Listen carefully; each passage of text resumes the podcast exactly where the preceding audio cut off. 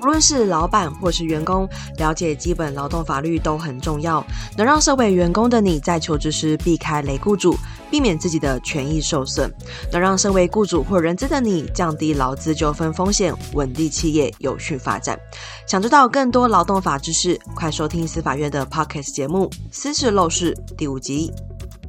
本集广告由司法院赞助。大家好，我是 Miriam，欢迎收听 Not Only HR。那这一集呢，会是我个人的独角戏，就是又到了我个人的分享的时间了。好，那这里想跟大家聊聊，就是因为我的新版招募漏斗课程，其实是从二零二三，就是今年的七月四号。然后开卖的，那基本上会有一个月的早鸟五折嘛，然后是到八月三号，所以呃，今天想跟大家来聊聊我的成果，对，就是招募骆驼课程卖的成果。那其实应该说，这集的主题是要讨论，要跟大家分享，就是我做线上课程这段时间的一个心得啦。对，好，首先呢，我第一次做线上课程，应该是在二零二一年的。六月到九月吧。那那一堂是旧版的招募漏斗课程。那首先为什么会想要卖，或是为什么会想要做线上课程呢？当然这是一个嗯，很多知识型自媒体变现的一个方式，所以当时当然会想要诶，透过不同的商品类型有更多的收入，所以开始选择了开始学习做线上课程，然后跟销售，然后就是一条龙的线上课程这个产业的这个方式。所以这是第一个坏。那第二个就是。是号的部分，诶，我怎么开始做的？好，首先呢，一开始的时候啊，我其实我一开始做做线上课程，我就是诶，把它当做就是可能跟我平常在教实体课之类的就是的方式去做执行。但我后来某一天因缘际会下，我就可能看到某一个广告吧，还是什么之类的，我忘记了。然后我就看到了，呃，之前在好好就是好学校担任内容总监的。韩寒，对，他现在自己出来创业，开了一家叫做透镜数位的一家公司。那二零二一年就是年中的时候，当时韩寒有开一个特训班，那有点像是。呃，线上的学习营的概念，他会教讲师怎么去做线上的课程。那我印象很深刻，那时候我看的时候，诶，是五折。然后，嗯，因为它是整个时数蛮长，应该有超过二十个小时，还时数蛮长的，就是直播课。然后我觉得，诶，这个 CP 值很高，我就报了。所以当时我其实二零二一年。要做课程那时候的我，其实是对线上课程完全一片空白的。我既从来没有买线上课程的习惯，然后我当时其实也还不认识韩寒，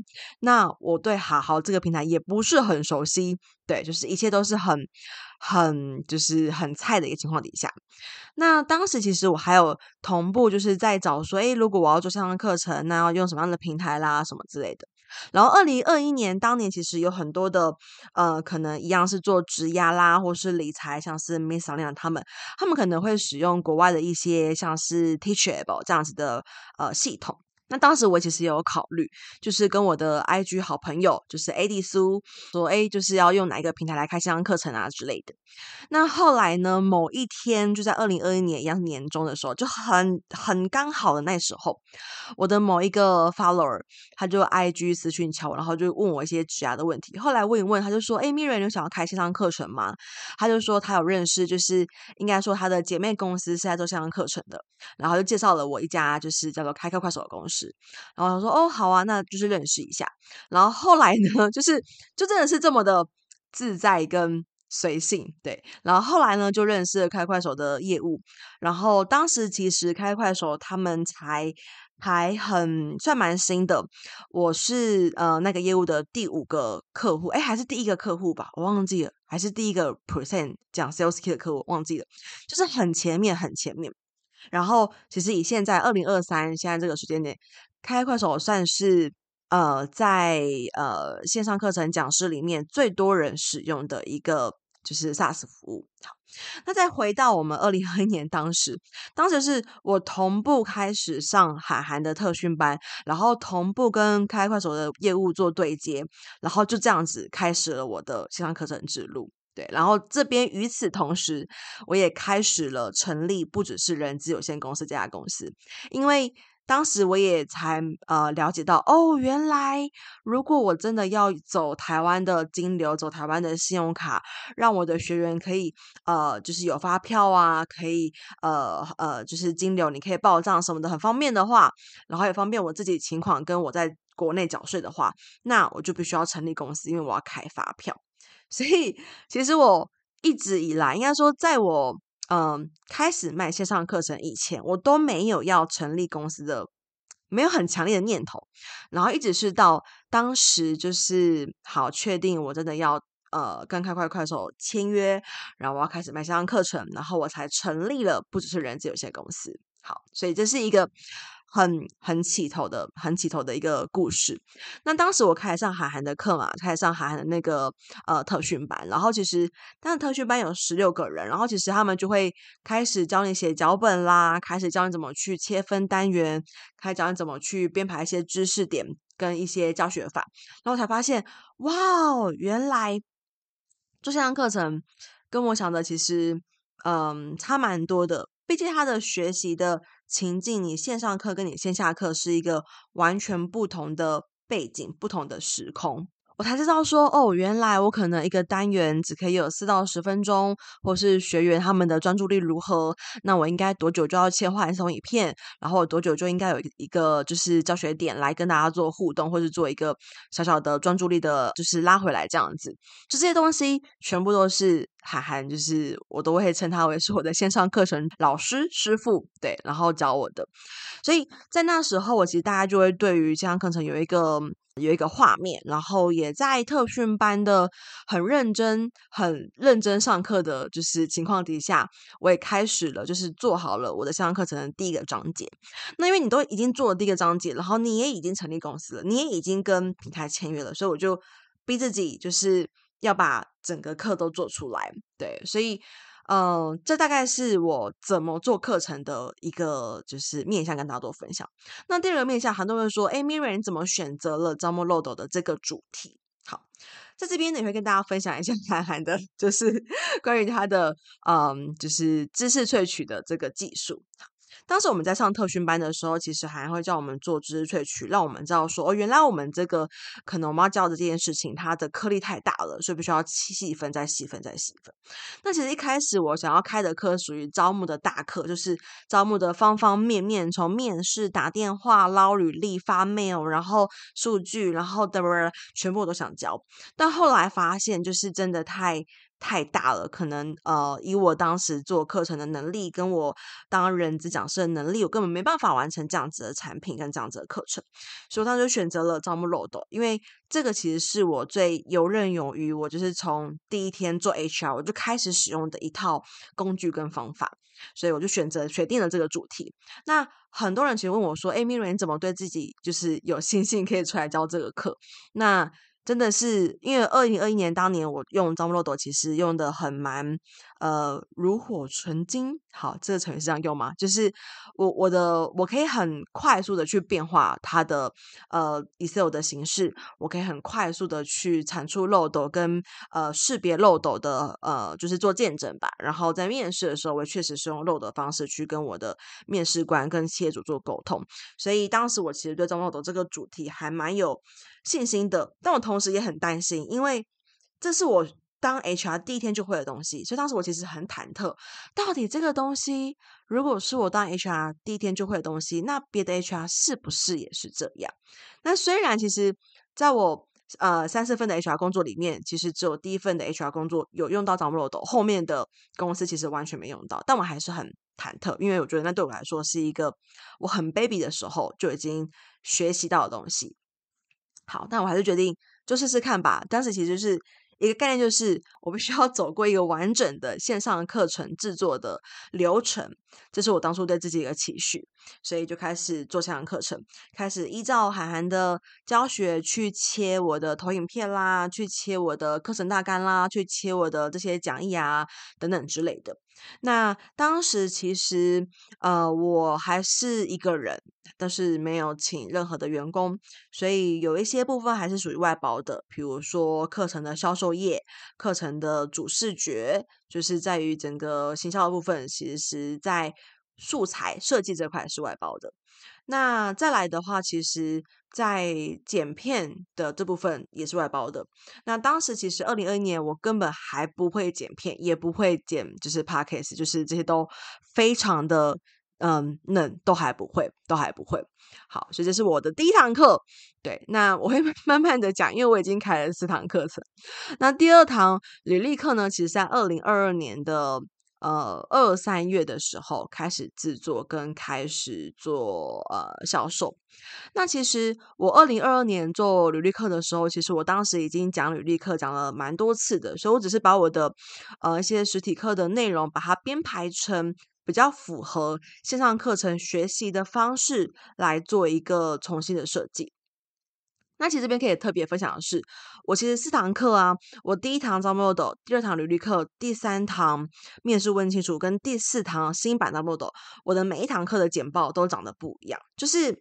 呃，除了简报之外，我我录课程的方式也都不一样。我第一堂其实我是呃简报跟人头，我是用 Loom L O O M Loom 来来录的。那其实我当时的人头，我是用最小的人头。然后我第二堂履历课也是用论，可是我的简报的设计变成，呃，我的人头那边会切一个空白，切一个空白，就是避免我的简报内容被我的人头挡住。然后第三堂面试问清楚，其实又更不一样，我的人头变成大的人头，因为我第三堂其实是采一半的画面是简报，一半的画面是人头，就是呃成品看起来是这样。那我录的时候其实是合在一起录的。那我第四堂招募漏斗的，其实我是呃，我就没有用 Loom，我是用 Google Meet 录的。然后我觉得这是我目前为止我最满意的一个 录法，就是它在简报设计上，学员可以看到很多的资讯，那也不会被我干扰，然后也不会没看到人。那这边也顺便提到，就是到底呃，如果你有想要做课程的话，到底要不要呈现你的脸这件事情？我自己其实我自己是比较倾向要呈现脸，因为我觉得这个跟学员的互动会更贴近。然后，呃，如果我来讲一些话，或是我在思考的时候，或是我的语调改变的时候，他们其实可以更用视觉的方式来做学习，会有更更有那个记忆点。因为其实有些人学习方式就是听说读写，呃，看的、听的，或者是。呃，思考的或者是手写的，每个人的方式不太一样，所以其实，在视觉上，如果能够搭配表情的话，其实更能够增加学员的记忆点。这是一个小小的分享。所以讲回来，二零二二年的履历课，当时我一样是还没有员工的情况底下，然后就是要自己编啊，自己制课啊，自己录啊，然后当时我就不是外包的剪片了，我就是自己剪片，对，我就是自己用剪映开始剪片，然后当时的。呃，主视觉就是跟 landing page 就是一样，都是外包来做。然后当时其实这堂课在销售的时候是有下广告的，对，就是我从第二堂课程开始我就开始下广告。那第一堂中我是完全没有下广告，就是完全就是靠 IG 的大家们的支持的支持。然后第二堂履历课开始下广告的时候，其实成效还不错。嗯，我觉得以我当时来说，就是整个广告的费用的支出跟整个课程的呃销售的状况，我觉得是还蛮满足的。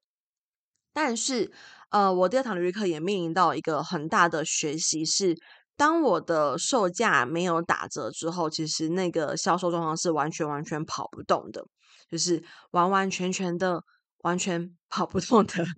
对，然后。我当时也发现，可能这是一个选择主题上很需要调整的部分。就是大家可以发现，其实，在线上课程的，或是我我自己的发现，在线上课程市场，那种理财课，哇，就是开了再开，开了再开，不同老师继续开开开开开，然后都还是会有很多人会买。那第一个当然是因为，嗯，这种理财课程它其实是大家会觉得，诶，我马上上了我就能够变有钱，这是第一个大家的呃心理的想法。那第二件事情是，这种课程其实它可能锁定的族群本身在呃理财上，就是你一定是有钱可以去理财，你才会去买这个课程嘛。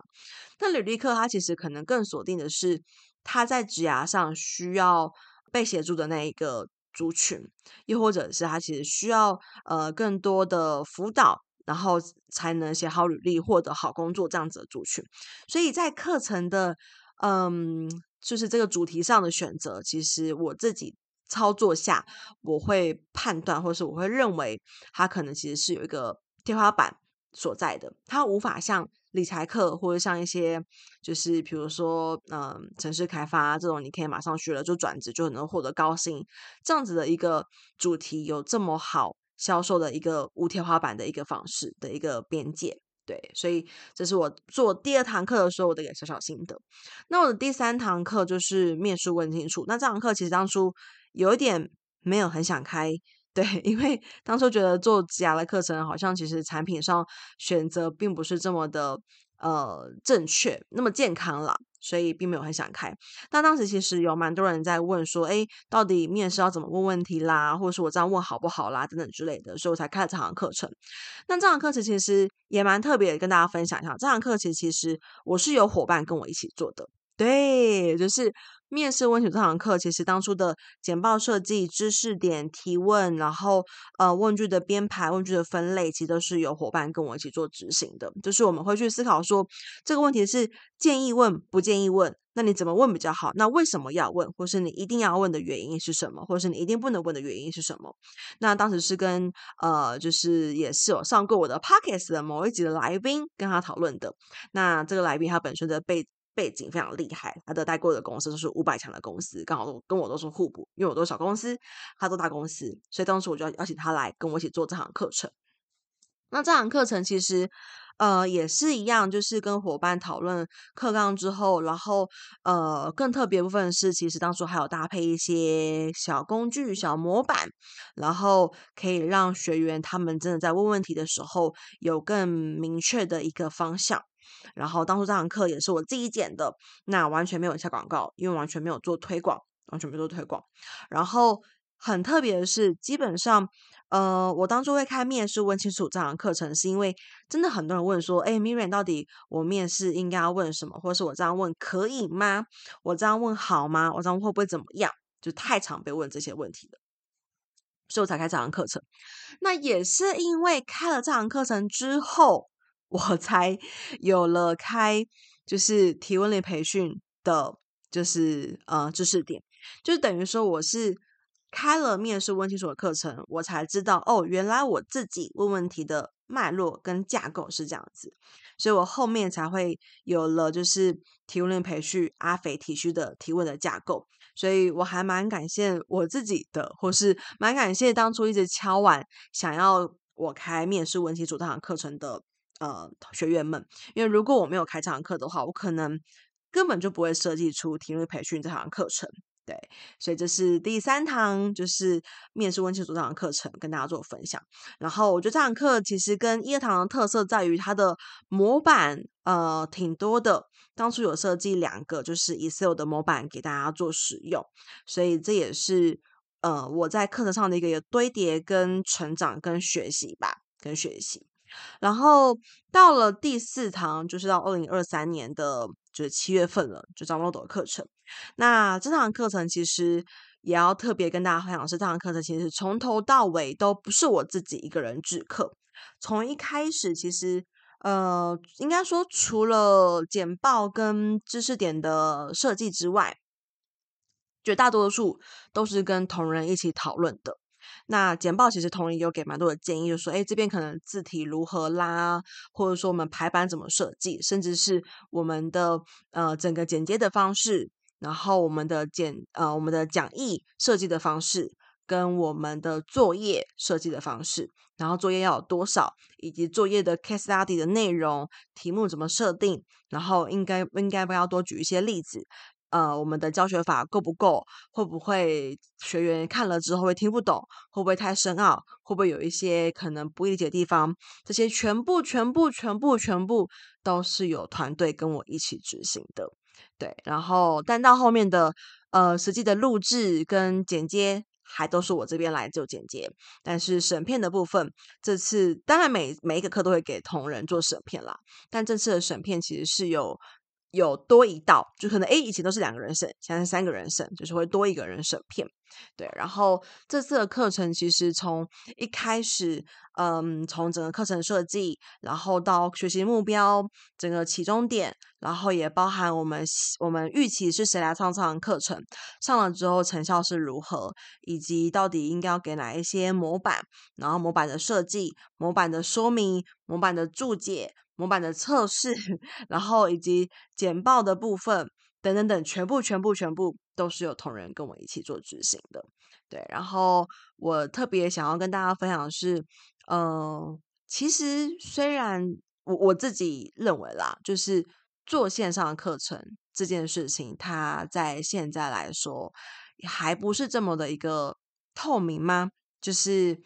嗯，没有一个法则。对，它不像是，比如说我们要去做实体课，哦，很明确，你就是多久前要招生啦，或者说招生的你的学员的限制啦，你学员限制会跟你的课程框架或者说等等有关系。做线上课程，其实整个从知识点的安排，然后到底要教多少、多广，然后多深，都嗯很难去很难去有一个明确的界定，因为我们其实不太能够掌握到到底是谁来上这堂课。所以它是一个蛮多一直不断在尝试跟创新的一条路，对。那我感谢我的伙伴，就是大家我们的伙伴们虽然都是没有做过线上课程的，就是不像大家可能会想象说，哎，Miriam 的团队是不是都只找做过线上课程的人进来？No No No No。但是我们团队的伙伴都有一个特性是。至少大家都是爱学习的，所以他们可以给予我他们以往在上别人的人的线上课程的时候的一些建议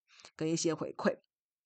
所以这次我觉得我自己是对 Zalmodo 的成品还挺满意的，因为我觉得它很缜密，然后也相对比较精致。不论从知识点的部分，或从视觉上，都相对比较精致，还有包含后置的部分，我觉得其实跟以往的品质啊，整个简报的一致性啊，其实都那个精致度感受得出来，差异非常多，差异非常多。然后包含收音也是，整个画面的画质也都差异非常大，跟二零二一年我第一次做课的时候，真的差超多的。那这边也特别想要分享，就是算是一点点小小销售。线上课程的小心得吧，就是我们这次在呃下广告的时候，一开始 Zalmodo 我的广告素材都是选 Zalmodo 的精华片段，而我觉得超级干货那一种，就是这个干货你一定看了觉得哇，就是可能就是有含金量，或者是真的是言之有物的那种，但反而这样子的素材其实跑得并没有很好。对，那后面 Zalmodo 真的学员比较多，学员关注比较多，学员购买的时候，其实是透过另外一支影片，是透过呃我们的课程介绍影片，然后才真的起来的。那课程介绍影片，它的重点跟呃焦点其实是在于，就是我如何透过 Zalmodo 获得加薪，跟获得升迁，跟获得顾问案。所以我这边也发现，哎，真的耶，就是。真的就是你要推一个知识型产品的时候，你与其去推它的，嗯，它的它的卖点，就是它的可能呃知识含金量啦，或是它的专业度啦，你不如推到底学员上了之后，他能够获得什么样子的利益。对，那我自己也蛮有信心的，因为二零二一年的时候，其实大概就有两个学员，他就私讯我，或是赖我，跟我反映过说，诶，他真的透过 Zalmodo 获得了加薪，或者是获得了很好的跳槽的加薪的幅度。所以我自己其实到现在，我对这个工具跟这套方法论我是更有信心，更有信心。对，然后最后分享完四堂课程，再分享一下，就是。也是我自己在做课程的时候，蛮多人会问到的。第一个是有没有需要外包？好，那我自己的想法是，如果你你其实会剪片，或者说你其实已经是讲师的话，那你其实不需要外包。Maybe 可能就是在视觉设计的部分或者行销的部分会需要外包，但其实整个制课这件事情，我觉得它相对是可以自己一个人独立完成的。好，那这边的话就要非常推荐大家，你可以用剪映。对，我的所有课，应该说第二堂到第四堂这三堂课程，我都是用剪映完成的，都是用剪映完成的。那最后，在这一集的尾声，也是要跟大家分享，就是如果你有想要做线上课程的话，真的你要非常知道自己的目标是什么，因为很容易会觉得啊，我这个也要说，那个也要说，我这个也想要教，那个也想要教，所以会需要非常的去厘清，到底你给予的知识，它是不是在你要达到那个目标的路线上，又或者是可以反向思考，诶，如果不讲这件事情，那他就不会达到这个目标了吗？就是一个呃逆向的批判性的一个思考。OK，好，那今天这集呢，就是一个小小的分享。哦，我还没有说到我的 超模漏斗课程目标，本来是一个月，第一个月的时候可以。就是有一百个学员，那现在也是一百五，应该一百六个六十个学员了，所以超出我的预期蛮多。那也感谢大家的支持。然后现在其实已经有第一个学员，他完成了三个作业，然后他也完成了跟我的视讯的，就是面谈。然后我觉得很棒的是，在面谈过程中，我可以了解到，哦，就是课程中你哪边不理解，或者是在实务中你哪边卡住了。那这全部都是我之后做补充的一个，就是小素材跟小来源。那这边也很多人问问说，哎，Miriam，那你每年都会更新你的招募漏斗吗？其实不会啦，不会每年都更新，因为就是知识点，招募漏斗知识点，我觉得差不多就就这样子了。目前到现在，我觉得差不多就这样子，可能接下来会开发有关于像是呃，比如说 CMB，像是讲机。呃，奖金、人均产值，或者是说面试技巧这些的课程，目前招募漏斗数据分析这一块，大概就是到这边，我觉得这堂课就已经还蛮饱和了。OK，好，那最后呢，提醒大家一下，就是我的 Podcast 的资讯栏都会放一个连接，是人资疑难杂症的，就是问题收集。换言之，如果你填了你的问题，我都会在 Podcast 中回答你，所以。鼓励大家，如果任何问任何问题想要我在节目中回复的话，那也可以透过我们的 Google 表单做填写哦。那我们下期见，拜拜。这堂招募漏斗不只是课程，也是一套诊断招募绩效的工具，它将成为你的小百科。每当遇到真才困境时，你可以在这堂课当中找到解决方法。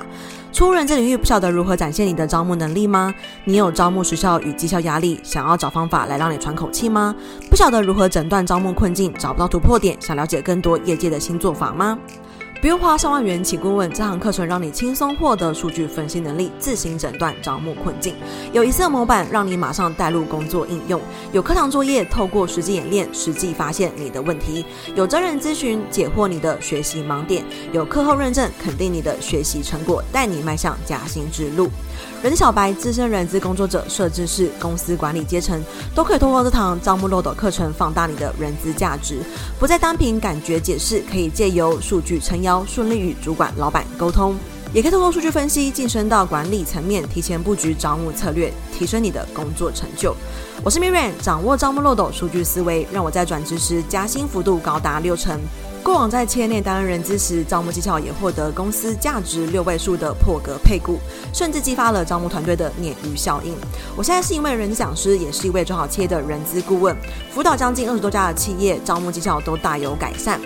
主动应征履历量增加了百分之四十，到谈率高于百分之八十五，报道率甚至突破百分之九十五。我在二零二一年开设了第一堂招募漏斗的课程，至今已经累积了一千名的学员，课程获得将近四点八颗星的好评，众多学员因为招募漏斗成功加薪。经过两年的时间淬炼，收集了学员的学习问题与反馈。二零二三年，我大幅更新了招募漏斗课程，将内容全面升级。